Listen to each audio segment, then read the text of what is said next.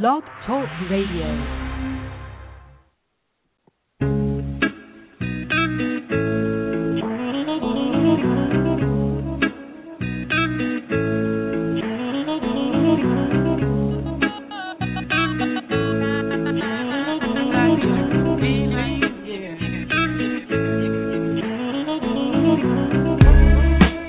Welcome to Dream Reality New Earth Radio, reminding you that the choice is yours.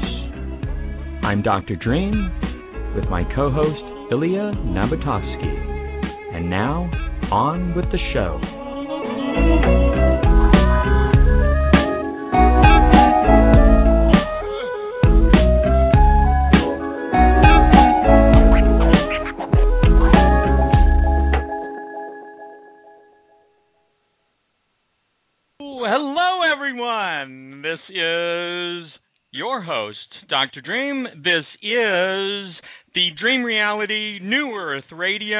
My co host is. And I am Ilya Nabotovsky. Dr. Dream, how are you doing? You know, I'm doing good. It's the last day of January. So the first month of 2012 is behind us, you know, in a matter of hours. It's amazing to me that things have moved um, as quickly as as they have. I mean, I don't know why it's so amazing because you know that's what this time is all about. But wow, I'm telling you, how's everything back east, Ilya? Oh man, everything here is getting better and better, and you know me, and I love the weather that's here in New York right now, especially today. Um, you know, I got to tell you, today was absolutely beautiful. It was sunny, it was warm. It reminded me so much of the West Coast, and I just loved it. And um, yeah, I've been feeling great. I've been feeling absolutely amazing. Well, Ilya, you sound good. Um, how's how are the weekly events going in New York City? Well, the weekly events are going great. I am um, practicing more with my uh, meditation technique, with my channeling, with being a clear channel of light and of source, and just getting clearer and clearer. I've been taking more um, more superfoods, and I was just telling you before the show. Um, I, I I bought some raw cacao, and I've I've been taking this stuff in the past couple of days, and I gotta tell you, this stuff's amazing. I mean, I've been I, I've never had so much energy. I mean, not that I can remember, and you could probably hear it in my voice now. Uh, but you know, just today I had some raw cacao with some fresh fruits, and I I ran, I I worked out. I mean, I did so much, and um, I'm just feeling great. So that's what's happening on my end. But uh, how are things uh, back on the West Coast? You know, everything is is good here. There's from my end, there's just a lot of excitement.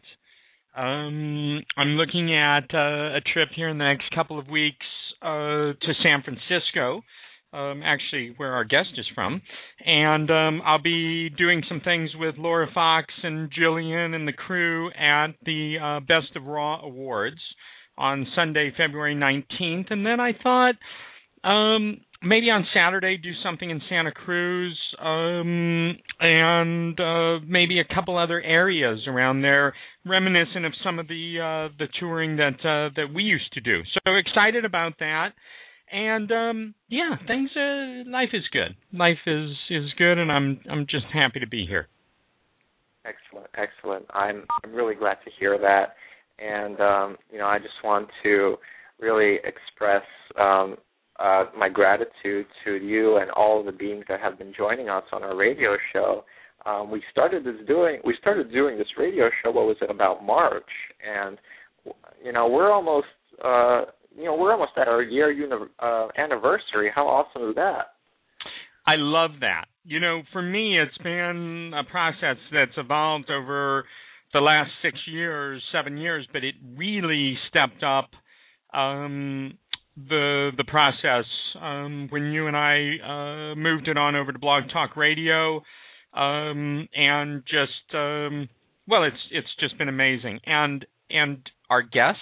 I mean, telling you, I, a couple of days ago I was looking. We've we got 133 recordings available on iTunes. Search Dr. Dream, or go to the archive on drdream.com.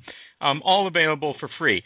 Uh, 133 after tonight uh, it'll be 134 and it's just incredible to me the the the the beings the amazing beings that that have assisted us in in our own process because you know it starts off with us doing this and then and then spreads from there and so tonight's guest is I mean, certainly in line with with what I'm talking about um, as far as the the caliber of those that have joined us on the Dream Reality New Earth Radio broadcasts. Um, Gary Malkin is a seven-time Emmy award-winning musician, composer, and producer. Um, I spent 14 seasons on the successful television series Unsolved Mysteries and built up a career as a journeyman for over a thousand commercials with regional and national ad agencies and featured films. Um, also performed on the stage of the Great Hall of China in the 2008 Beijing Olympics and using his sound talent to found Wisdom of the World and speak to many hearts and souls about the creation of media medicine.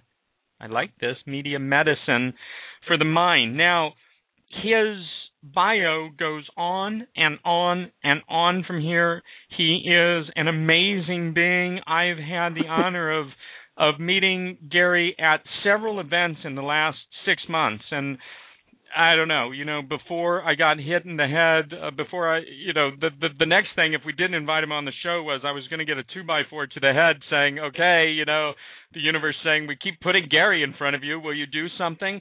So not only not only am I thrilled to have Gary Malkin on our show tonight, but I look forward to collaborating with you, Gary, in the future. I know you're here. I heard your your joyful laugh. well, I'm just laughing at what you're saying. Yeah, it would be wonderful to collaborate, and this is the first of hopefully many. So thank you for having me on. Gary, I have to tell you, um, I mean a whole lot of people, as as I'm I, as I know you do, and and all of us in this field that are putting ourselves out there. Um, from the moment I met you, you came up to me. I was emceeing uh, the um, uh, a film, a panel on film with Mikki Willis at um, at Leaders Causing Leaders, and right.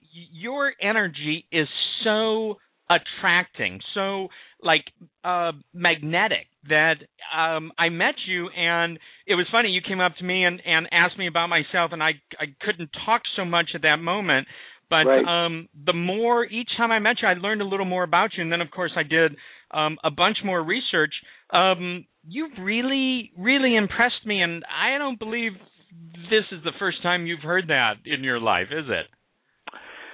You know, I, although the ego part of me loves to be impressive, I'm mostly interested in getting out of the way to serve uh, the, the Great Awakening and people's uh, alignment. So thank you for that. But my intention is to really use the trajectory of impressing people so they can pay attention to the things I'm most passionate about. So if being impressed will help you or others get to know about the work that I do, then that's great. I love it. Hello. I don't I, I don't hang out on the surface very much, Gary. So when I say you've impressed me, I've been impressed by your heart. And Thank so um, I just wanted to kind of uh, you know put that out there because um, that's not something I could say to everyone I meet um, or anything like that. And I truly am thrilled to have you on. Now you are quite accomplished. I mean, just the, the, the paragraph I read, which doesn't even scratch the surface of what Gary Malkin has um, accomplished uh, professionally and otherwise um, in this life. Uh, you know, I mean that that just just barely scratched the surface. But um, boy, you've got a lot of experiences. Before we get into you know what the the exciting stuff and and and your transformation and everything like that, tell me a little bit about you know Gary Malkin, the little boy growing up, and and where and and what was life like. I, I just want us all to have a little bit of a foundation leading yeah. into the great work that you're doing now.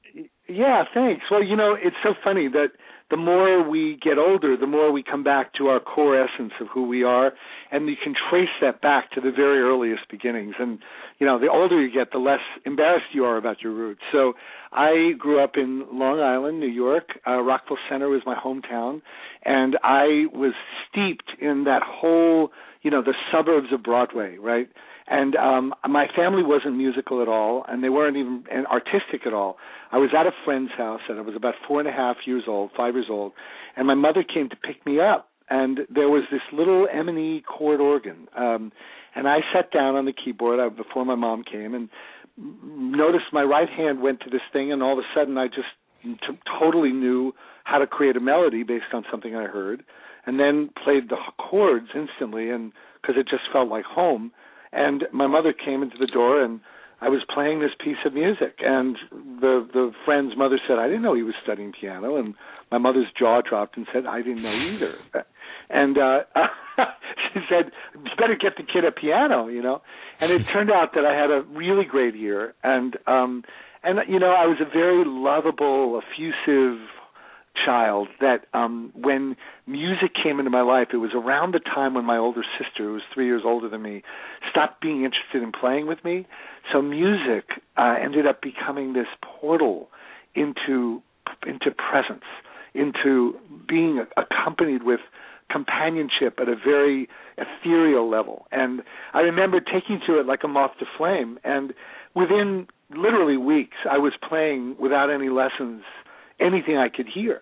And um so I you know, I started writing music. I started writing music at 8 years old. I started uh, directing and writing musicals when I was 11 and 12 and I loved Broadway and I loved the way that music was used as a way to open the heart, as a way to just wear your heart on your sleeve and and really reflect the beautiful stories that life presents. So that's the the early stuff. I'll tell you the thing that really moved me to become a film composer was a key moment, um, if I may. Uh, there was that this experience when I was homesick, and in the East Coast there was a thing called the Million Dollar Movie. Um, they played the same movie at the same time every morning uh, for all those people that stayed sick from school. And I, I remember they were playing The Miracle Worker featuring Patty Duke. And that scene, and all I have to do is say that scene because everyone that knows this movie knows immediately what I'm talking about, is the scene when Helen Keller finally learns, uh, acquiesces, and starts to um, learn uh, sign sign language. And it was the scene at the water pump, is what they uh, with Anne Bancroft and Patty Duke. And um, I just there was the moment when I recognized the alchemy of music in a story that absolutely opened me up to the empathy of the experience of what she was what Helen Keller was going through. And and I was you know, I'd been playing piano by five or six years by that point and I I said to myself I, I was sobbing basically on behalf of Helen Keller's experience and I realized that's what I want to do. I want to be a subliminal force for opening people's hearts so they don't even know what hit them that's what I want to do, and that's that's that's the experience I had. Larry Rosenthal was the creator of the score for that film, and I've I've been able to tell him that that was the reason I ended up going into film composing. Oh wow, I love that. Now, tell me something. Your parents um, and the rest of your family were they emotionally based? It's a good question. Um, you know, there was a lot of love and and and a connection and uh, reaction and you know typical New York Jewish uh, dysfunctional family. So it was, in fact, we used to put on shows. This is your life, Queen for a day. We'd like on rainy days we'd put the blanket up and and uh, and and act out uh, the television dramas that we were seeing on TV. So it was a dramatic, um, emotionally based family. It was, but in the way that most New York Jewish families were, it was also incredibly intrusive. Um, you know, people were taking food from each other's plates and interrupting each other, and in a way, music became a place that I aligned to a almost a lifetime before, like a recognition that I, that we had the birthright to be in a state of presence that was beyond interpersonal. Because when I played piano, I I found a sanctuary that nobody could interrupt. And ironically, the very thing that I most lacked as a child, which was, say, my mother or my father, just being present, you know, allowing there to be silences and spaces between sentences, there was very little of that. And so music actually provided the st- part of the seas, if you were, and enabled me to have a, a rest in the very experience of sound as my portal into presence itself.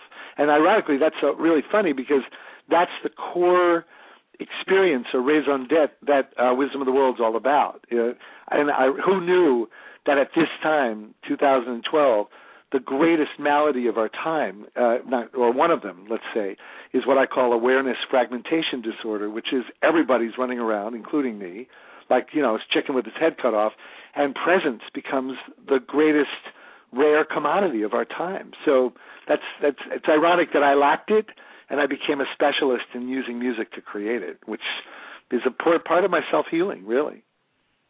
It's really beautiful what you've done. I have seen you perform once um, for what would be a relatively small group, the Enlightened Entrepreneur Summit um, in in Irvine toward the end of last year, and um, it it's just I was immediately drawn in. It, it was a, really a, a lovely experience to have, and I didn't know what to expect.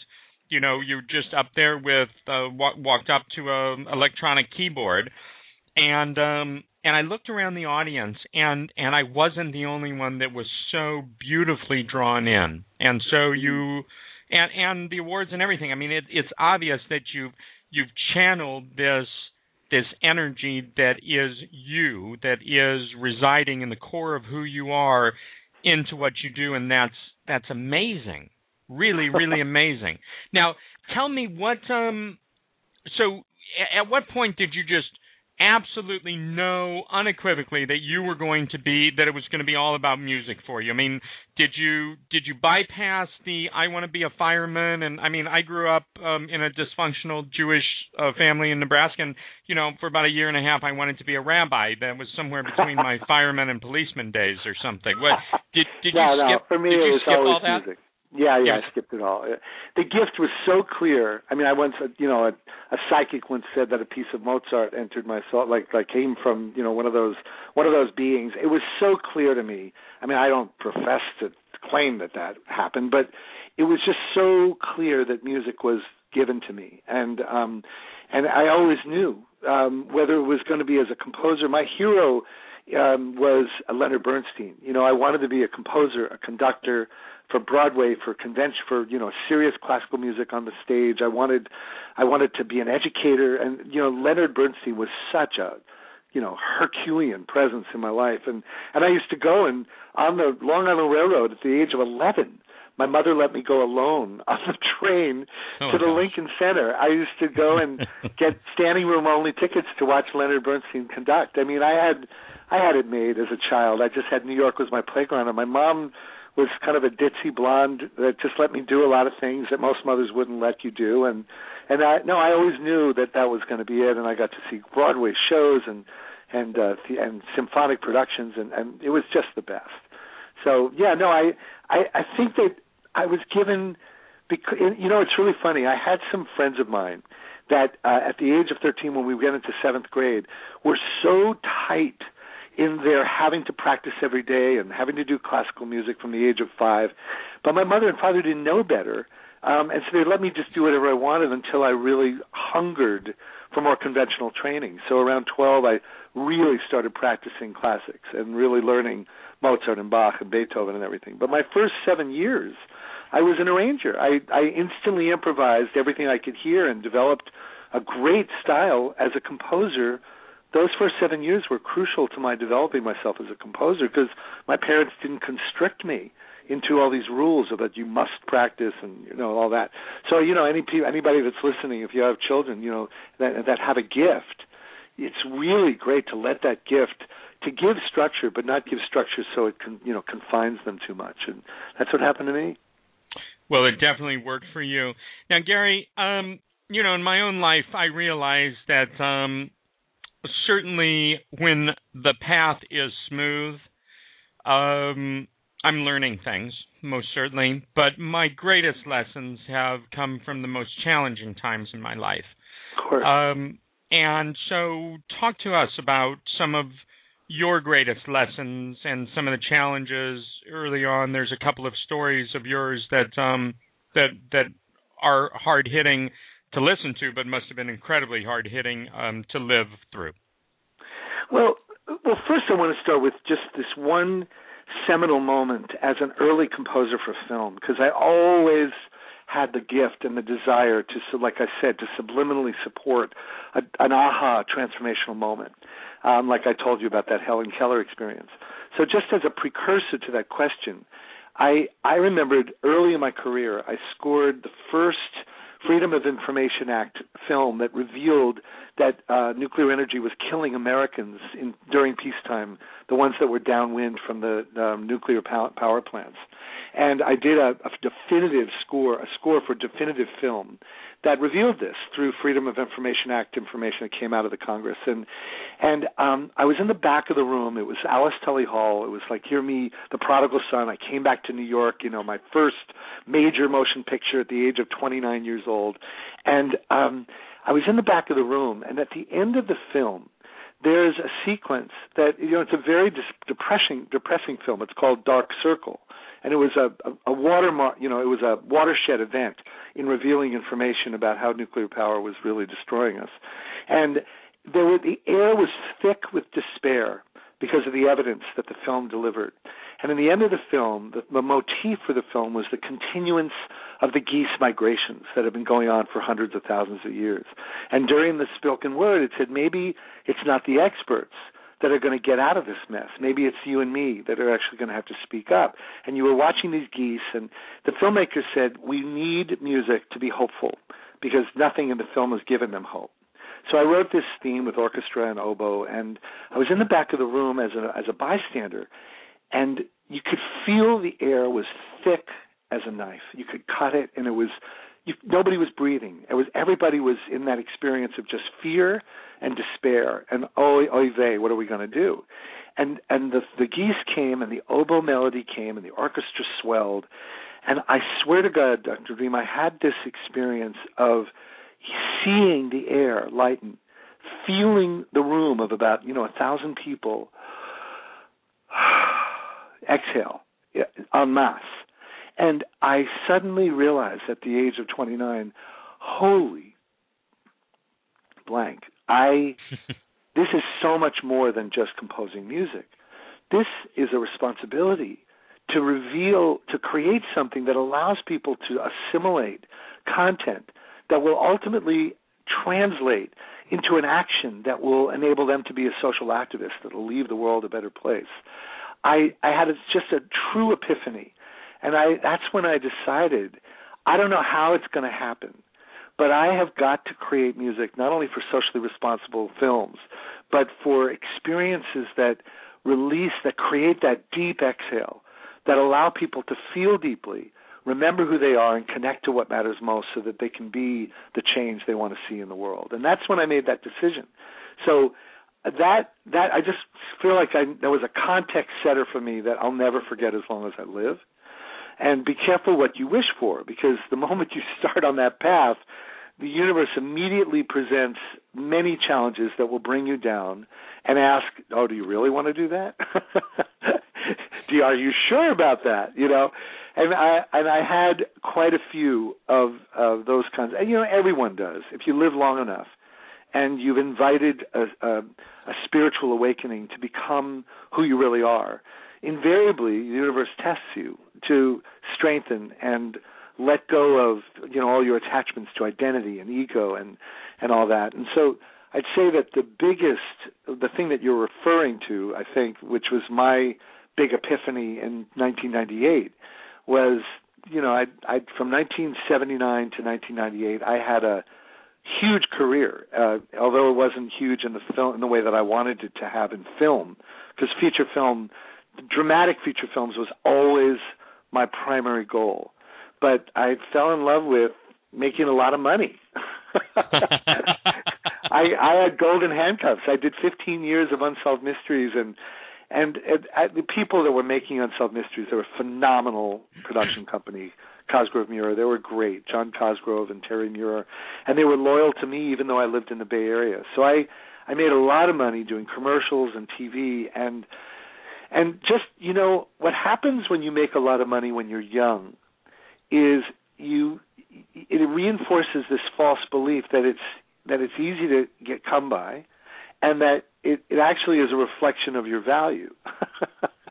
and I uh I I learned really the hard way. Um you know at the at the peak of my income and career and you know I was the biggest the you know that was the biggest music company in the Bay Area. Certainly, it was the only one that was doing national work, living in San Francisco, and I had a serious fall, you know, crash. Um, at the time when I was married and I had a six-year-old daughter and everything was working, everything shattered. I had an accident. My wife left me.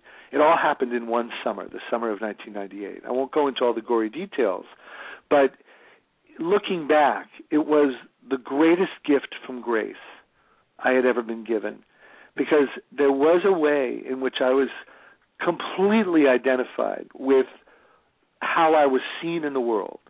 My value came from my fame and fortune and my sense of how people saw me. It didn't come, even though I was very, you know, I had a great heart and I was spiritually connected, and I did all the work that every New Age California man would would have done by the 70s on. You know, you name it, I did it, and I always did it undercover in the weekends. Nobody ever knew. My clients never knew. You know, I was always keeping a double life. But I crashed. I crashed. It was ugly. It was I was roadkill. By July or August '98, everything was shattered. And honestly, I didn't know if I'd ever play the piano again. I my my wrist was shattered in 18 pieces, and other parts of my body were fucked up. Pardon my French. And I just uh, had to look at okay, if life is not a rehearsal, then how do you want to live it? And what do you want? How do you want to use your gift? And I had a year where I didn't know if I'd ever play the piano again, and I I had to really look at okay, God, what what is this really about? And it was inspired. I, don't, I think I'm, I'll leave a moment for space for you to interact now because it's a lot. It's a lot to say. But that experience was the moment when I reevaluated and saw that you know I could die at any moment. And the truth is, I did die. The being that I was died. And I used that opportunity to create with this dear beloved creative partner of mine at the time, Michael Stillwater who was a co my co-creative partner at the time, we created a work that changed my life and that continues to this day to inform very much what Wisdom of the World as a company is all about. So we can go into giving you an example of that in a minute, but I'll take a breath here. Okay. Well, I love this. Um, I, I mean, I don't love what happened to you, but I do love the reminder and I will just tell you several, at least two major scenarios in my own life came up um, where I was aware of my gifts that I'm here to bring forth, but I lost my way. And life has a way of bringing us back into alignment. Hmm and uh, these are i mean these are these are the powerful lessons. But but without yeah, them you know i wouldn't want to go through those things again. But at the same time i look back and i'm like wow if that hadn't happened um you know i wouldn't be where i am now. I would be way off off course.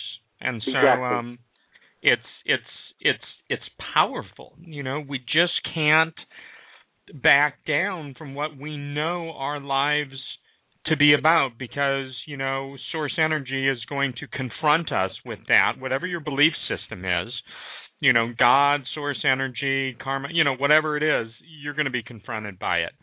Um and well so you know and, and not only that dr dream but i also feel like that the experience you know the dalai lama says that to live the life of the most fulfillment you prepare for your dying the moment you're born and uh, honestly, it sounds so antithetical to the way the youth culture of our, you know, the Western culture runs. But what I've learned is death as a metaphor, death as a way of life, death as a spiritual maturation tool, is turns out to be the most powerful way to cultivate a radical gratitude for being alive. Um, and so those dark lost experiences are the ones that really wake us up and make us realize, oh my God, am I so grateful to be six feet above the ground right now? You know, and and it really cuts it down to the core. Yeah. Now tell me just before we move on from here, how old how old is your daughter today?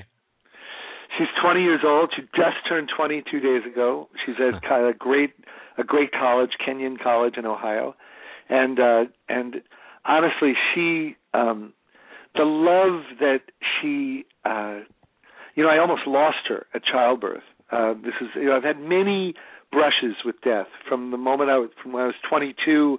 I was the the godfather of a child that that died in an accident that I was a part of. Um, and my daughter, you know, was born, and we didn't know if she'd survive. Uh, they were in in ICU for for you know about four hours before we knew she was going to make it. So mm. I've had, uh, and that's part of why we created this work. Um, you know, my whole thing, Dr. Dream, has been to use the presence and the power and the healing power of music to drop us into an, a new experience of the present moment during the transitions of our lives. So, you know, we created a book with my partners. Just recently, we launched Safe in the Arms of Love Deepening the Essential Bond with Your Baby to re-inspire the new parents who are using all these digital toys while they're nursing and and and bonding to you know which prevents the true bonding from happening. And so you know for me i'm just really aware of those epicenters in life from the begin the beginning of birth or the end or the initiation of illness or or the moments of uh, you know those moments of loss that are the little deaths. I think that those are the perfect opportunities to strengthen and deepen who we are and that's what you know so so jen and the, my daughter's name is genevieve she created uh, this force of understanding the powerful energies of being a father and the attachments that you form. It's just mind blowing. This this experience of being a father and a parent is just amazing. I'm so privileged that I had that experience.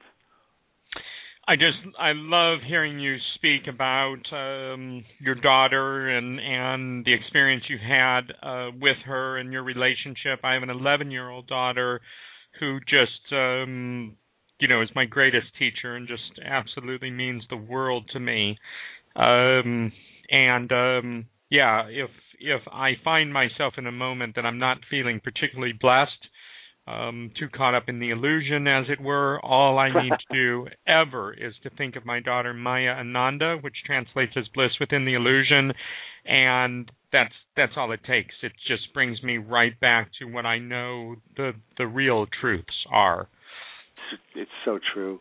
Yeah, it's so true. I mean, that that is so beautiful. Eleven years old, what a great age. you know, it's funny. I, I actually think it would be a great time to share something, as long as we're talking about our fruits of gratitude. Um, there's, if I may, do a little preface to one of the tracks I sent you. Oh, please. Yeah. So what you're about to hear, I'd like to share is because we were just talking about the things that we have to be grateful for, and to me, you know, there, there's been a lot around the gratitude movement, Go Gratitude and Gratefulness.org, and this all started, at least in earnest, by Brother David Steindl Rast. His followers started a website called Gratefulness.org, and I highly recommend uh, listeners go to it. It's a beautiful site about a million people go to it a month from 30 countries, and it's just a great place to go. And I had the opportunity, along with you know my one of my what wisdom of the world is is uh, is a place where I record authentic, spontaneous messages from people of presence, and I ask them to speak a, a, a compassionate message to someone as if their life depended upon what you're about to hear. So I asked Brother David, if you were to say something about gratitude, what would it be? and I record him for about an hour, and then I edit it, and then I score it. I score it to music, and um, and that track I call an alchemical wisdom track or a wisdom track. And so I did that, and uh, lo and behold, a few months later, it got set to images by the Gratefulness.org team, and you can find it on their website to still images. And in three weeks, it's 600,000 views on YouTube. Wow. So and now, if you go to movingart.com or YouTube and you click on Louis Schwartzberg's gratitude piece, go you know for gratitude. This is now over a million hits. Have uh, actually been looking at this piece on gratitude. It's gorgeous, and Louis Louis Schwartzberg is one of the most celebrated cinematographers of our time, and he set this track to, to images as well. So I'd love to play a piece of it. We don't have to play all of it. It's just maybe the first, you know, 30, 60 seconds or something. But um, it's basically an experience of pure, authentic, intimate spoken word combined with simple music. The music's not complicated at all, but the alchemy between the two creates something a third that you can't really define, and I'd love you to experience it. So um, that this is called uh, a good day, and if Okay. you can set that up, that would be great. Yep, here we go.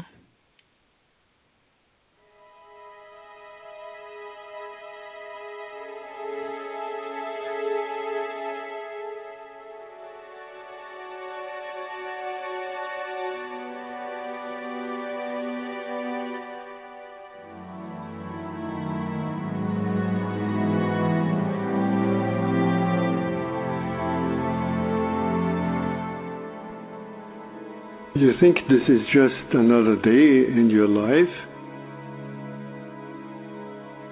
It's not just another day, it's the one day that is given to you today.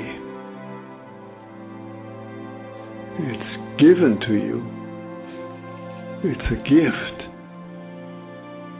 It's the only gift that you have right now, and the only appropriate response is gratefulness.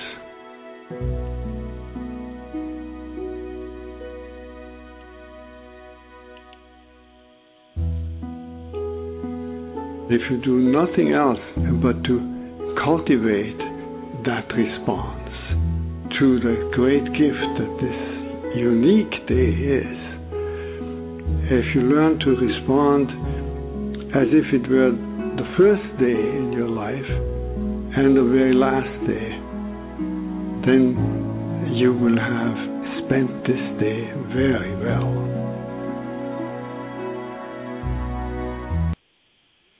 Well, I hate to. I I even I even hate no, to no. stop you before.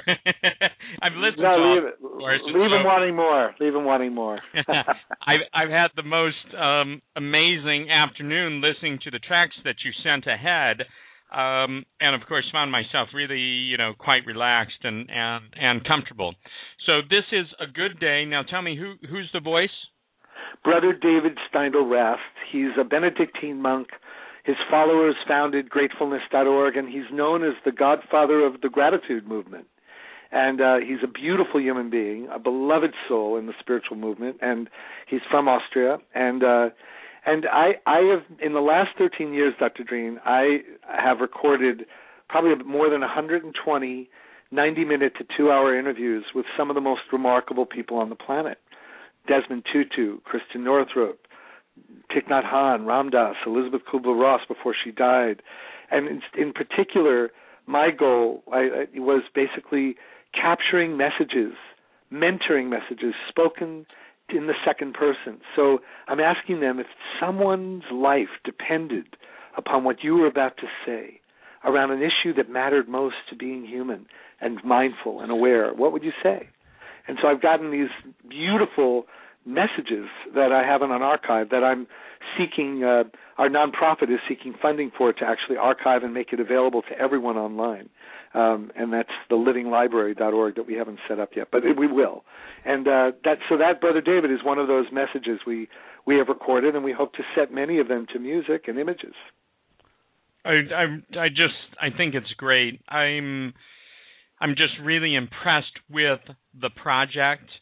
Um and it really it it just makes so much sense and and my my background is hardcore sales and marketing. And so there's this aspect of packaging. Now some people can say, "Oh, you know, well you can't think about about packaging, but I mean, when we talk to someone, in a sense, we're packaging what we're saying. Anytime we have a, an interaction with someone or or any sort of energetic between people, um, in the grandest sense, there's a packaging involved. Well, I love this because it's just such a beautiful way to get these these truths out. And and Yes. as I say, I've been listening to these now um, this afternoon, and I'm just like, oh wow, and I feel so good now. well, you know, I, I get, you know, for me, we teach and offer the things we need to learn that, that we need most, the, the things we need to learn most. My biggest shadow is the belief that doing one more thing will, or or seizing one or producing one more and you know in the doing being balance i am the perfect uh, product of my civilization which is i'm imbalanced as a doing being. So uh, i would like to bring my balance to more like 60 being and 40 doing. And right now i'd say i'm more like 80 doing and 20 being. And it's not acceptable to me. So I use music as a tool to as an antidote for the times that that uh, rush us and make us multitask and be available 24/7 on on internet and blah blah blah. And so so I actually am very selfish. I actually create opportunities for me to drop in to source get out of the way and create beauty so that we can be remembered who we, remind ourselves who we are and what matters most uh, you know one of the things that i love about these the wisdom tracks and by the way anyone can experience the fruit of this work after 10 let's see it's been 14 years since that that accident i had and that's when the epiphany started this whole project but since those 14 years, we have lots of contemplative music tracks on our website, wisdomoftheworld.com, and wisdom tracks, and now wisdom films. And you can see these wisdom films for free by going to hulu.com slash wisdom of the world in, in, hyphen, in hyphens. And the reason I'm, I'm mentioning this is it's it's free, number one. But number two, it's the idea is for those of us who are afraid to start a contemplative practice – for those of us who know that we need more being in our life, for those of us who have done a yoga class and know that the whole point of a yoga class is getting to the shavasana pose, the the, the hmm. corpse pose, hmm. then these films are for all the couch potatoes that know that their years could be added to their life if they just added a little bit more, you know, uh, cortisol and dropped in and got quiet and got and got in that meditation meditative space.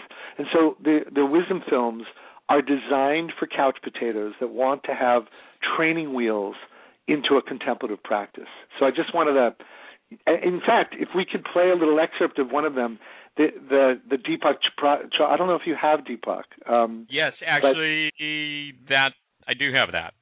Oh, good. Well, it, what I love about the Deepak track is I, I realized, Dr. Dream, that the hallmark of emotional and, and spiritual maturity is the cultivation of that experience of the witness within. When you think about it, those who are not emotionally intelligent or who have, who have, let's say, areas to grow in in that arena, are the ones who are so identified with what they're doing at every moment that there's no one watching the store. You know what I mean? There's no one in the driver's seat watching the one who's watching, so to speak. So Dr. Deepak Chopra talks about that the heart of abundance the core of being abundant is to cultivate the voice within, the, the, the watcher within. So if you want it, you can hear this is the the audio track to the wisdom film "Cultivating Stillness" um, by Deepak. Okay, let me.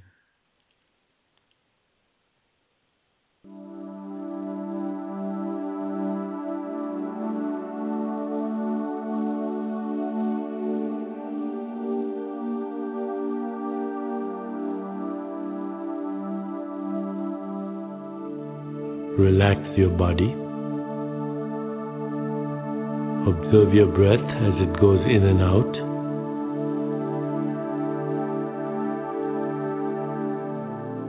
Now move your awareness into the area of your heart.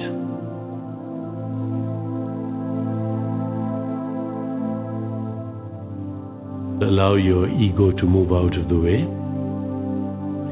and you will get in touch with your spirit.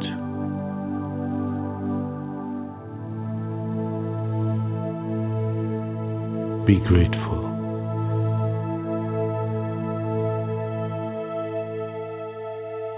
You, my friend, are not your thoughts. You are the thinker of the thoughts. The thoughts come from you. So, where are you? You are in the stillness, the silence between your thoughts. That stillness, that silence is you.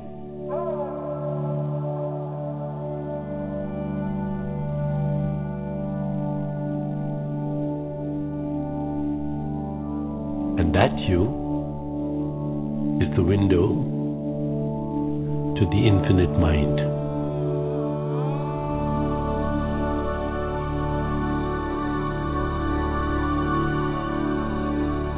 The mystery we call God is whispering to you in the silent space between your thoughts.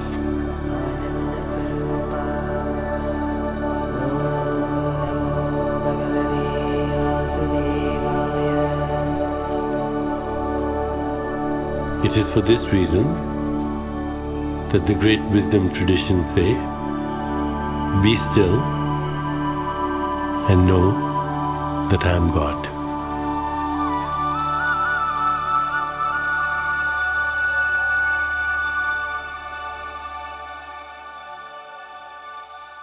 That's cool. Yeah. Wow. So talk to me about how that one came about, Gary. Did do, were you there with Deepak and recorded Oh, this, course. and then you do your stuff later? Yeah, yeah.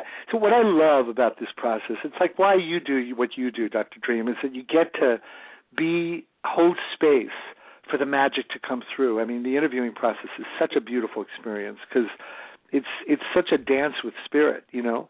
So uh, I D- Deepak was he fell in love with the work Graceful Passages that really set me on this course. Uh, after that accident, I worked with Michael on creating this work that was Graceful Passages, a companion for living and dying. It's a book and CD set that I highly recommend you get if uh, uh, the listeners get, and it's a beautiful emotional maturation tool for it's cultivating, you know, the the making friends with loss as a way to cultivate radical gratitude.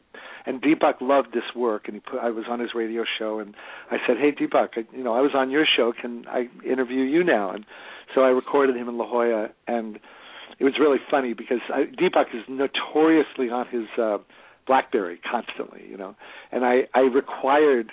I had to pull the BlackBerry out of the out of the studio, and I, I tried. I tried for a little bit, and uh, you know, I basically asked him, you know, if you, same thing, if you were going to say something to someone about that was the most important trim tab for awakening, you know, around prosperity, around presence, around emotional maturity, what would you say? So he gave me five. Again, I call it. I like to call it heart jazz because there's something crackling. Well, it's exactly what we're going through right now, Dr. Dream. It's like I, I'm not deliberating or planning what I'm saying. And that when you actually ask somebody to step out of the way of their ego and offer something in support of the great awakening or of the simple awakening of one individual and for compassionate mentoring, it's so beautiful how we humans show up when we're able to give ourselves, our true selves, to someone. And so I've had these experiences where I'm just sobbing in the studio, or tears or chills are coming down merely because I invited them to make a, a, an offering of their words. One of the most powerful ones that I ever can remember was from the unlikely place of Bob Proctor. Because I don't know about you, but I didn't like I, I you know I love Bob Proctor now, but in the in the secret it was a bit intense. it was it was you you know it was a little bit, it was very intense. And when I got in the studio with him, I learned that Bob was one of the most beautiful, spiritual, divinely guided human beings I've ever met. And so the message we have on his wisdom film, it's like you know his 25 year CEO heard the message I scored and edited, and she was sobbing. She'd never heard Bob sound this way. So there is there's something that happens when we ask to get ask ourselves to get out of the way of self promotion and just offer something in support of someone else going through a hard time. And that's all these interviews are what it's like. So Deepak did this and I edited it and scored it and then we got David Fortney's beautiful cinematography to to go and create the wisdom film. So, yeah, you know, honestly, Dr. Dream, it's been hard because in a world where media is used as a as a you know as a um, as a drug to numb out, or as a drug to feed our adrenaline fixes for fear, or as a way to just simply just you know fill space the idea of using a five minute media experience as a way to drop into who you are and what matters most and drop into what the HeartMath Institute calls coherence. There's a word that actually defines a physiological state. It's been challenging for me to convey that you could use media to cultivate your own way of being sustainable, your own way of behaving sustainably. Um, and so I really appreciate your opportunity on this show to talk about it because the question is are people willing to use media in a way that drops them into a, a life enhancing, you know, fruitful, reverential, open, and generative state? Or is media going to be forever the you know the opiate of the masses? And that question I still haven't the only way I'll know about it is people actually started using wisdom films as an inductive tool the way it was intended to be used, and uh, hopefully uh, some of your audience will start doing that. Absolutely. Wow. Wow, Gary. I mean, listening to to the beautiful music and the sounds have just been really heart opening for me. And I, I want to ask you: um, Have you ever encountered people experiencing uh, healings? Because I know that this is not just um, you know, regular media. This is media medicine, and exactly. I just wanted uh, your view on what me- what media medicine means to you in that sense. Yeah. Wow, beautiful, Ilya. Um, I call music and conscious media the last unregulated drug. I I I give keynote talks to. I'm giving a keynote talk at the Institute for Functional Medicine's conference on um, on endocrine imbalances. Now, I don't talk about anything medical, but stress is caused from hormonal imbalances, is what I've learned from the medical world that I that I speak to sometimes.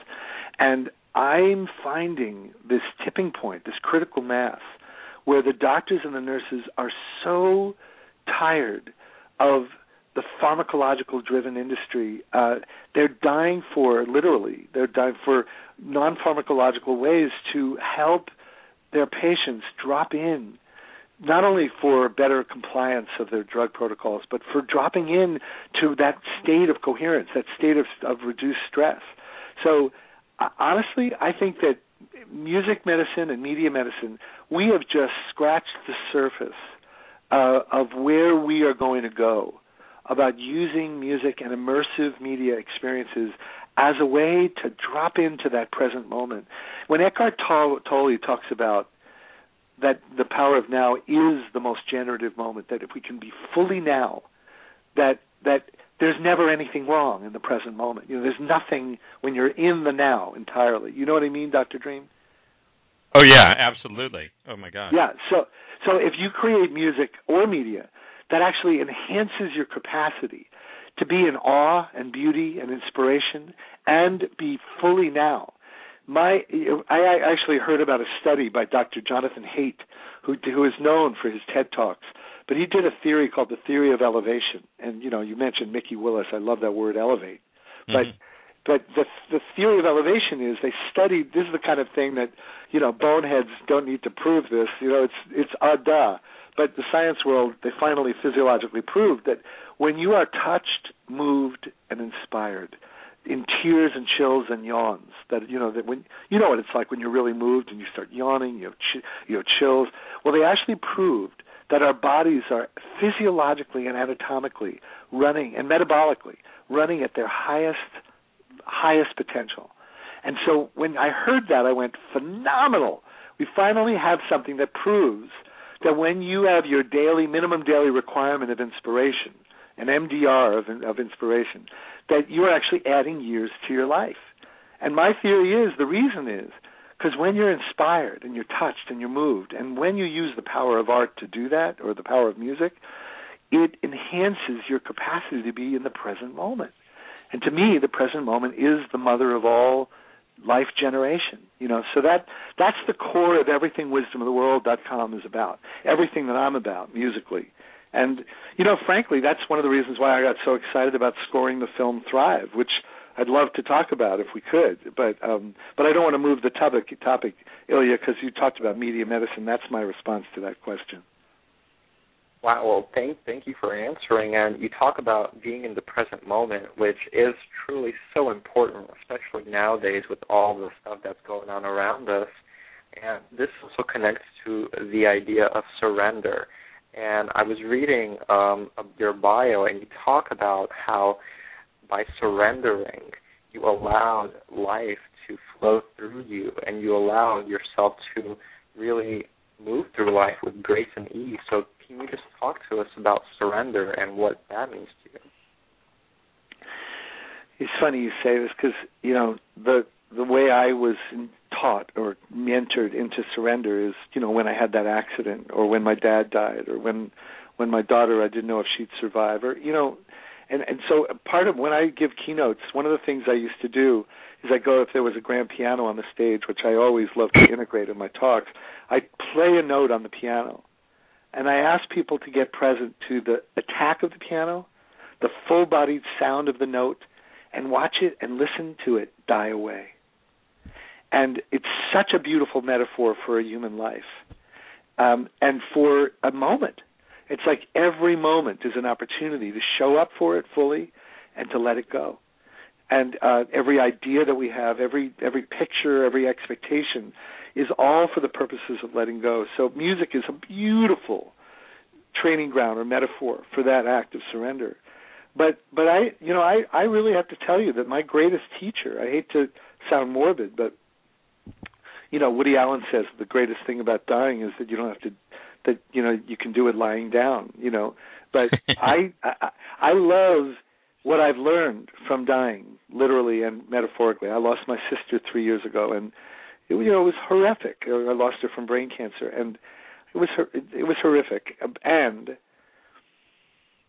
the way we show up to that ultimate surrender, which we are not in control of, none of us know when we're to how long we're going to be here. The way we can show up to our loved ones and to ourselves when we're completely out of control really determines who we are and how much capacity we have for joy, gratitude and connection with others.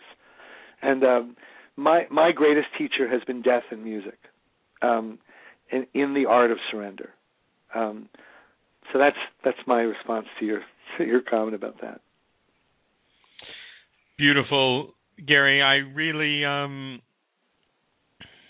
it it's I, I just I just love hearing your stories and and um, how how you've connected um, your experiences and and given them meaning and and and grown from them.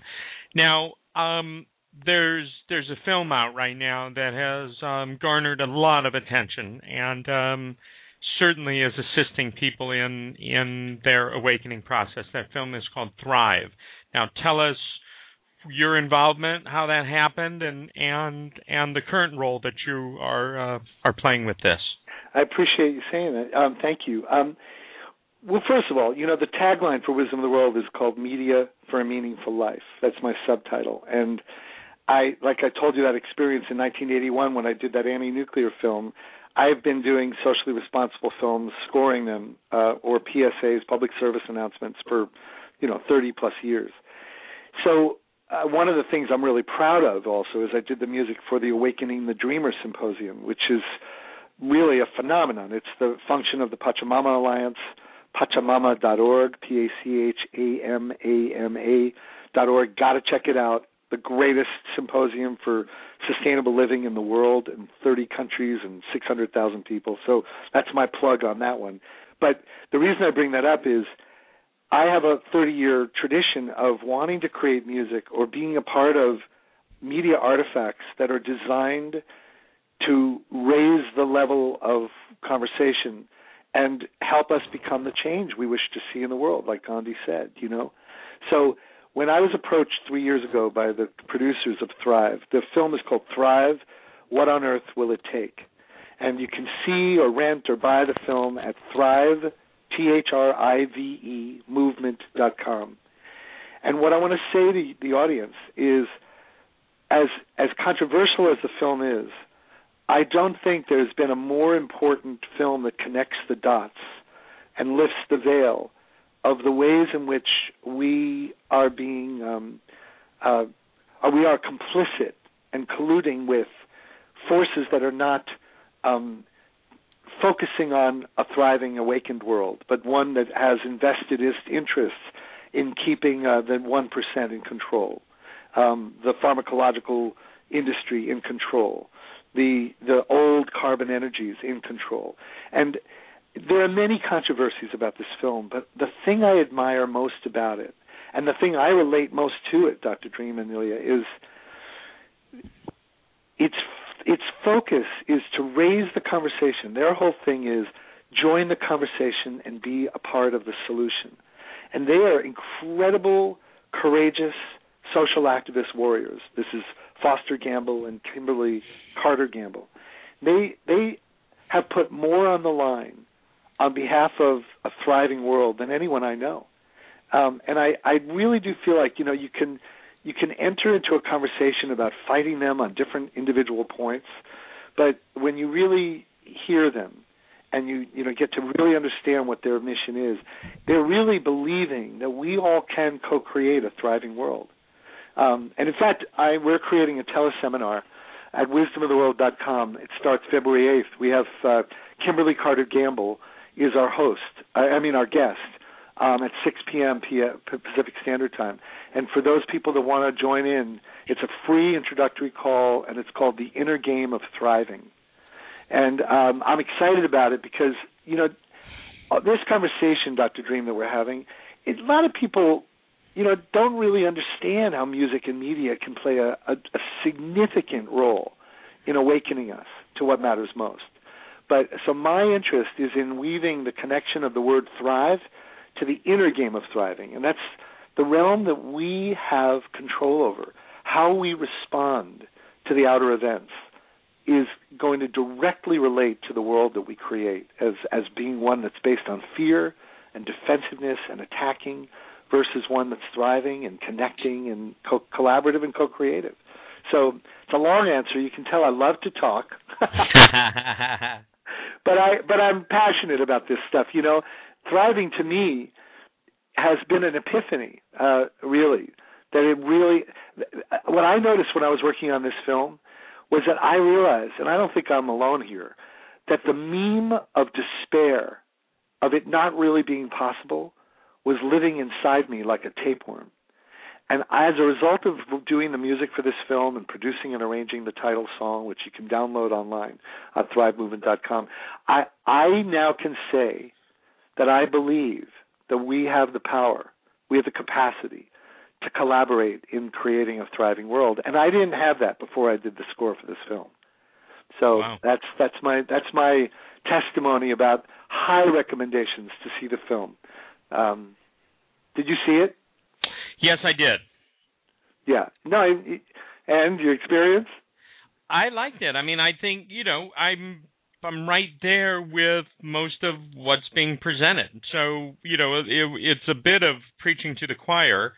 I know. Um, but um, but I loved it. You know, and and and I'm really pleased with the media that is making its way out there and um, cutting a, a wide swath. I mean, you know, really um, touching more of the mainstream uh, you know, than than a lot of things have in the past. I remember um, living in uh, Sedona, Arizona, and um, having, um, you know, pretty much at the time the largest uh, web development and marketing company in Sedona. We sponsored the Sedona Film Festival, and um, that was the year that it was the second place that um, what the belief do we know was was shown. And and again this was this was years ago you know it's and and it it it didn't have quite the i mean it it it had a life of its own but didn't have quite the the broad range appeal um that that some of these films and different uh, uses of media are having now, and I'm just you know I'm thrilled about it. it it's going yeah. to take all these different channels and all these different perspectives and and all of us finding what our passion is finding what our passion is in changing the world and putting it out there to create that change that that we all want. Exactly. Exactly. Yeah. No and, and you know it's amazing to me. After people see thrive i can tell you nine out of ten people have always said well i know all this information i just never saw it in one place and it's amazing to me so honestly, we all have. Um, I really do think that the biggest challenge is changing the belief system within. Is it really possible for us to impact a thriving world? And um, can we imagine it even? You know, I think if we can't imagine it aesthetically, if we can't literally imagine a world that thrives, we're not going to be able to create it. So that's why I say, you know, start creating it in your own ecosystem, of the ecosystem of your own heart and your own mind, and what better way to do it than, than in a way that inspires you and touches you and moves you like music or or media? So that's my religion. I love it. I'm right there with you. yeah, yeah. Clearly, obviously, you wouldn't be doing what you're doing. yeah. I'm wondering if we want to uh, play a, a track, or oh, go ahead, Ilya. No, no, no. Why don't we? Uh, why don't we play a track and then we'll continue on uh, further along. I'd love to play a piece of Bob Proctor, um, mostly because people can't believe it's him, and he's such a. He, what I did was I asked him, among many things that night when I recorded him, I said, if your words were a, were an acupuncture needle, going into the meridian of a of a of a sick system, of a common illness that many people carry, what would you say? And almost like a psychic, he I was going through a difficult period of once again that Jewish malady of I'm not good enough or I'm not enough or you know I'm like never enough and I was going through a, a phase and he started speaking and once again I just tears started rolling down my eyes. Check this out. It's a beautiful beautiful tonality that he reflects. Bob Proctor called the affirming the self.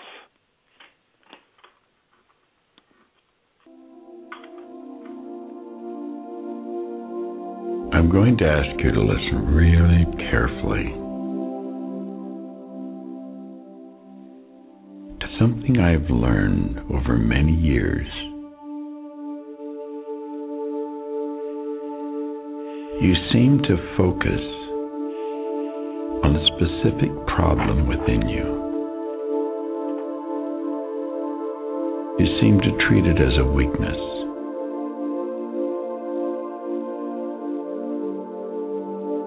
I'm going to ask you to release these weaknesses that you seem to focus on periodically. They're not important and they're not real. They are false. They're the expression of false concepts that have been placed in your mind.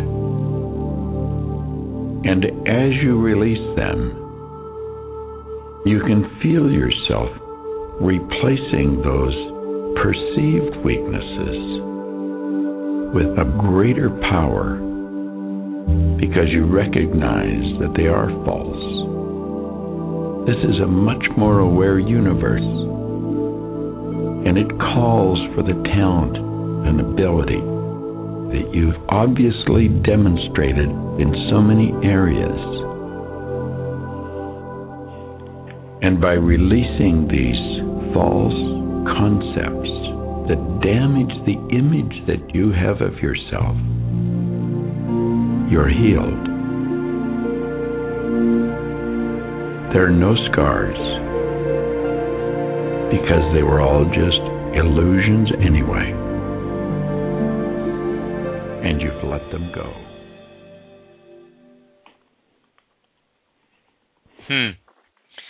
Definitely a Bob Proctor that I'm not used to. Isn't that isn't that yeah. something?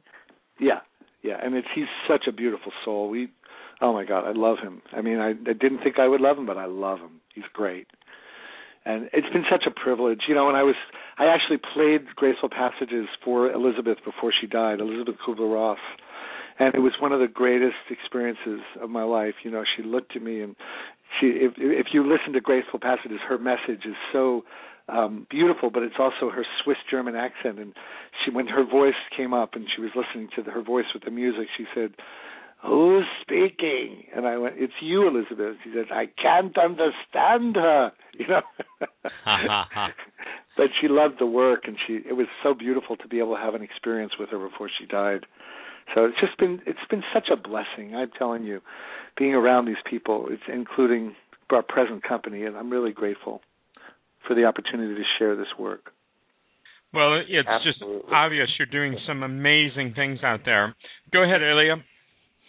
Yeah, I just wanted to comment on uh, what we just heard and how you know it's all of these perceptions and belief systems that we have about ourselves, um, once we can let those negative belief systems go, we make room for more positive belief systems that serve us in a way that can really improve our life. And it really shows us how we create our own reality um, simply uh, by our belief systems. And exactly, exactly. I want to tra- I want to transition that into asking you um, Gary, about uh, the times that we're in and the 2012 phenomenon and the shifting consciousness and how you see that all transpiring, uh, not just in the year 2012, but beyond. You know, um, so if you can comment on that, that would be great.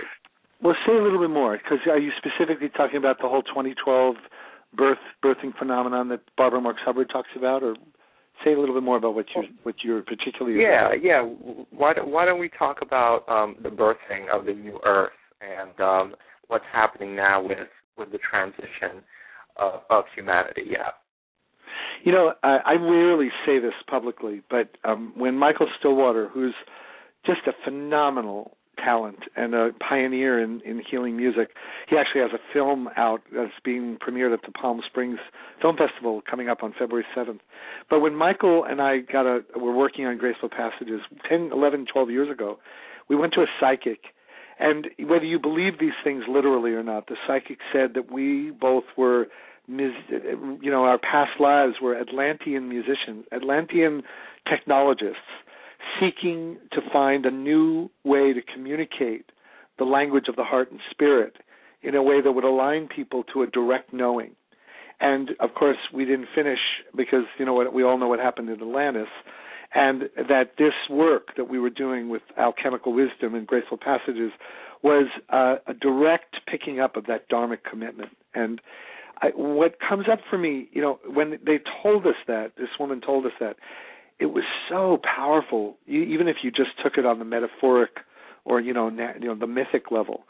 Because for us, it felt very much like we were stepping into a dharma, uh, a commitment that had to do with that extraordinary times required extraordinary measures, extraordinary, extraordinary languages, and new ways to communicate, accelerated ways to drop into what matters. You know, and Lord knows when you look at the the meme of media and the fear driven culture and you know the, the, all the ways in which people are told what to feel, what to buy, how to think of themselves, um, the need for a birth of a of a new meaning and a new language that connects people to their heart and their spirit in the way that unfortunately the tragedy of 9/11 did. You know, everybody knows what that felt like in those 6 months after 9/11. There were the field out there was so tender. It was so vulnerable. It was so porous. It was so connected. And um and we all prayed that George Bush instead of invading somewhere that we would actually, you know, look at you know what the Balinese did. The Balinese when that bombing happened in Bali, you know what they did? They went inside as a culture and said, "We have done something out of balance to bring forth this malady to our shores." And if America had the emotional intelligence to to reflect on the fact that we'd attracted, we'd created that hatred, and that we were a part of the source of that, you know. So I'm you can tell I can go on and on, but I guess what I'm saying is I personally believe that media is the nervous system of the planet. And if we don't have the finest media and music and art creators step up to the plate, the artists as healers and shamans of the Great Awakening, the the, you know the key members of the architects of the Great Awakening. I feel are these new languages, and um, the, you know, there's just a lot of what I talk about is the artist is shaman, the artist is healer, and I I think that we I I don't believe that we are going to get where we want to go and where we need to go without the artists of the world, the media creators, the musicians, the poets, stepping up to the plate as social artisans, um, using their languages to co-create um, a deeper sense of of of urgency. You know that that this is the time. Now is the time for us to step up to the plate, the way the shamans of indigenous cultures did. So that's my fervent belief that that the artists are actually playing a very important role. And um, I, I for one, would love to see like a gathering, specifically like a shaman, like artist as shaman gathering, that for all the artists, the media creators, the poets, the singers, the composers, that want to to gather together to say, okay, how can we co-create a new language for collaborative co-creative for a collaborative co-creative world? Um, what can we create that can create new languages to pierce through the mainstream? So um, that's my response to that question. Thank you. Now, Gary, I, you're always working on some fascinating projects. Um, I know you mentioned uh, the Thrive event you have coming up um, in February. Tell us a, a, few other things that we can expect from you um, here in the near future. So, one of the things I'm working on, thanks to a wonderful, kind uh, app developer, because we're you know we're cash challenged at the moment, is we're developing an app for wisdom films, um, and uh, we think that that ecosystem will be a perfect place for people to just tune in on the iPad or the iPhone and be able to access our wisdom films, our wisdom tracks, our wisdom moments, and our thought leader focus, you know, those recordings we talked about. And that'll probably be launched in about three months. I'm also really excited about the Safe in the Arms project, safeinthearms.com, because as important as the uh, facing our dying consciously is for a healing, transformed world, really focusing on the bonding project, the, you know, the work of Bruce Lipton. And are you familiar with his work, The Biology of Belief and the Power Absolutely. of Epigenetics? Yeah, I mean, to me, his work, his and Steve Bhaerman's work, Spontaneous Evolution, it's just such important work and how it applies to how we go to the next level of affirming the importance of bonding and creating a more conscious and mindful way for us to welcome the new beings on the planet so that they will inherit uh, you know bonding is directly linked to um, emotional self-regulation skills. And for many people who are being born today to parents who don't understand that when they're not focused on the babies in an unconditional loving way, but instead are texting or emailing or phone calling while their babies are at the breast, they're doing such a disservice to their children and to the world who need these children to have emotional self-regulation skills. Because as you know the world's not getting easier it's getting more difficult um, to traverse through so safeinthearms.com is this project i've done with david Surrenda, the ceo of kripalu.org of the kripalu retreat center and Lisa Raffel, the song shaman and songwriter. And we're doing songs. Uh, this book, Safe in the Arms of Love, Deepening the Essential Bond with Your Baby, is out, and you can buy it, and it's a book and CD set for anybody who wants to give a gift to people who are who are expecting a child. We highly recommend it. And then the sequel, Safe in the Arms Two, is going to be a, a series of songs, again reinforcing parents' inspiration for the new for the for the welcoming the newcomers in the world. So that, that's we're going to be that's going to be out in about three months as well. Um, and let me see, is there anything else? I'm working on a film uh, um, to heal the Khmer Rouge. Uh, the first Cambodian filmmaker is going back to Cambodia, and it looks like I've got the job, and I'm going to score it in June. And I'm excited because my whole passion is integrating Indian music and class and ethnic music and different cultures music. So I get to go to Cambodia to do some research in April, and and uh, I'm hoping that I'll do. I think I'm going to be doing the score for this film on healing Cambodia after the Khmer Rouge devastation. So there's exciting things coming up. Wow, absolutely amazing, amazing projects. I love the um, emphasis on the new arrivals, the new beings. Um, but then also you you know you, go right into to Cambodia and everything, and I had a life changing trip to Cambodia in 1995, and um, so I will look forward uh, most certainly to that project from you. Beautiful. Gary, we have a little bit of time left. Um, I want to put you on the spot, although I don't really think I can.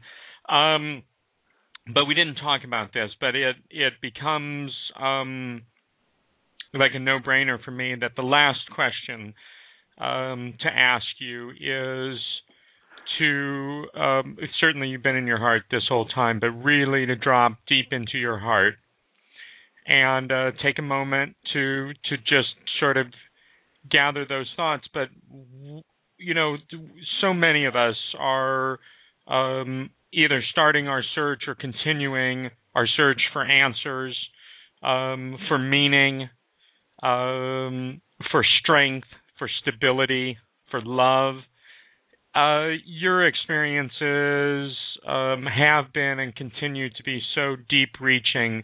I would just like to invite you right now to share with us, sort of encapsulate, um, you know, so much of what has already been integrated into, um, you know, the foundation of who you are. And you've done that in the call, but but I'm I, I guess I'm asking for like a three, four, five minute, whatever it's going to be, just sort of encapsulation, like you ask.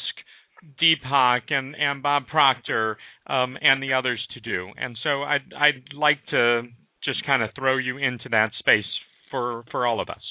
Well, what a what a privilege. Um, before I go there, I just want to say for those people who want to join our call on the teleseminar, the telegathering, the inner game of thriving, go to wisdomoftheworld.com and that's where all my products are, but also that's where you can register for the free call on February 8th, um, which I'm, I'd love you to join our community, uh, and that would be wonderful. And I'd love you to join us too, Dr. Dream. Um, and let me just drop in for a second. Um,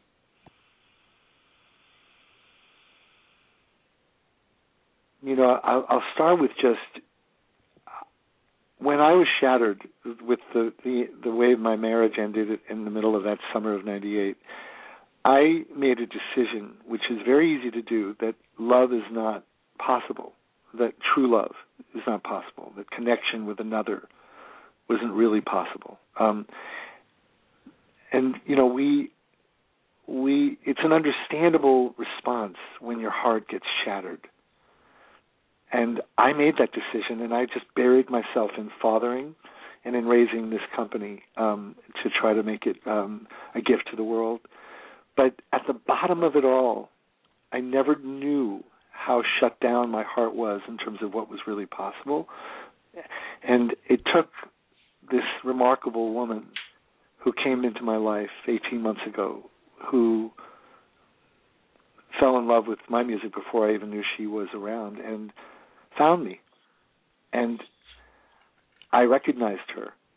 And what happened was that I recognized the depth at which I had completely decided that love was not possible. And so I have this story to tell about coming home to an awakening that love is real.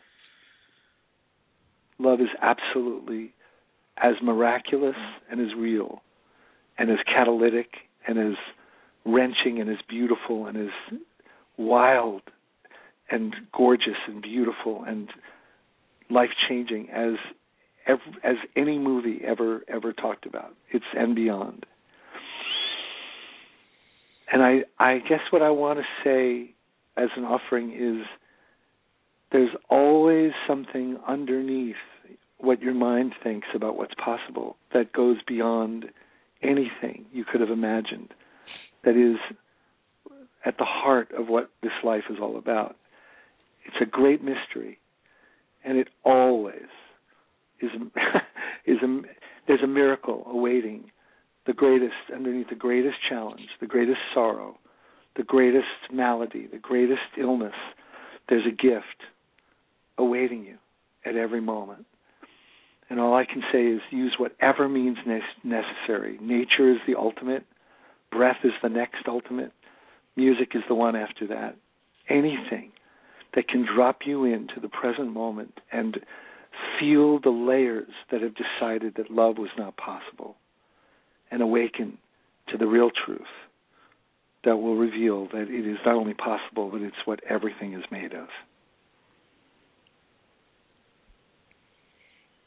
Wow.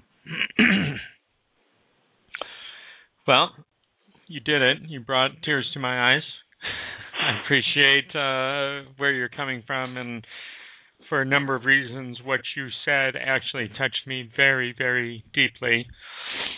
Um, I'm uh, Hmm. deciding at a little bit of a loss of words. I am. I, I, I'm just feeling so much love for you both, you guys. Thank you for creating a space where I could just be myself entirely. Thank you so much for that gift. I, you know, the greatest gift you can give me or anyone is to give create a safe space for someone to show up to who they really are. So you gave that to me. So thank you. Thank you very much. Well, and thank you then for taking full advantage of that opportunity. Um, I am uh, just in a place like steeped in a giant teacup of of gratitude, and and um, it's it's very meaningful to me um, to have had you on uh, the broadcast tonight, just based on what my experience has been with you and my perception and, and how I feel each time I found myself in your presence.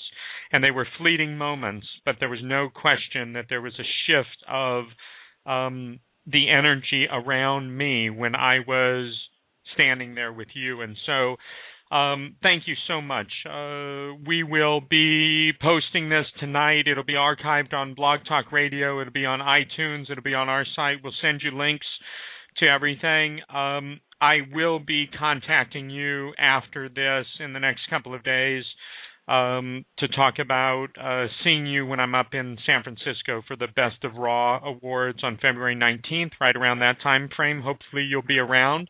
I'll be in England. I'll be in England offering a workshop. PSA Life Mastery. Dot, but anyway, I will I will be in England and I'll miss you. But I but next time for sure. Yeah, and we'll talk before you leave. And I did see that trip um, on your site. You're doing some amazing things. Gary Malkin, thank you so much for sharing your past, um, your presence, and um, your vision for the future and your heart with us. Um, you are making a difference out there, and um, we honor that in you and in ourselves. Thank you so much. Thank you so much. God bless both of you and everybody listening. Amen. Thank you, Gary. Um, I just want to commend you personally for for your authenticity and for really, you know, being you and being the example of what a true, authentic human being is. So thank you oh, for that. What an honor! Thank you, thank you so much, and uh, good luck with everything. And I'm going to I'm going to spread this show high and wide, and I Mm-hmm. just wish you all the best with with spreading this beautiful energy to as far as to many people as possible. So good luck with this, okay? Thank you, Gary, and we love you. Uh, blessings. Bye. Much Bye. So, Ilya, wow. Yeah. Gotta- oh wow.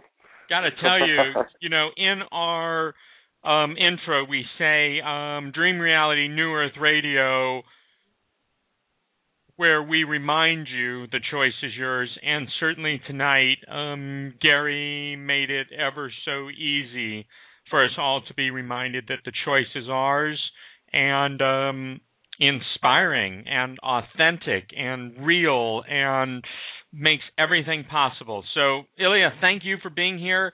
Um, we will be back next week with Laura Fredrickson talking. She will be speaking to us about stealth worth beyond net worth. And if you have not experienced uh, Laura Fredrickson, she is amazing energy, and we're thrilled to have her. So, another really incredible show coming up. Thank you all for being here. Ilya, thank you for just being on this planet at this time now. Um, if you weren't here, I wouldn't miss you because I wouldn't have known. But um, you've had a huge impact in my life, and I thank you, brother. So much love, and thank you to all our listeners. You keep us on this track of what our mission is about, and we appreciate you. Spread the love and come back and uh, see us next week or hear us. Much love, everyone. Thank you all. Blessings of love. Good night.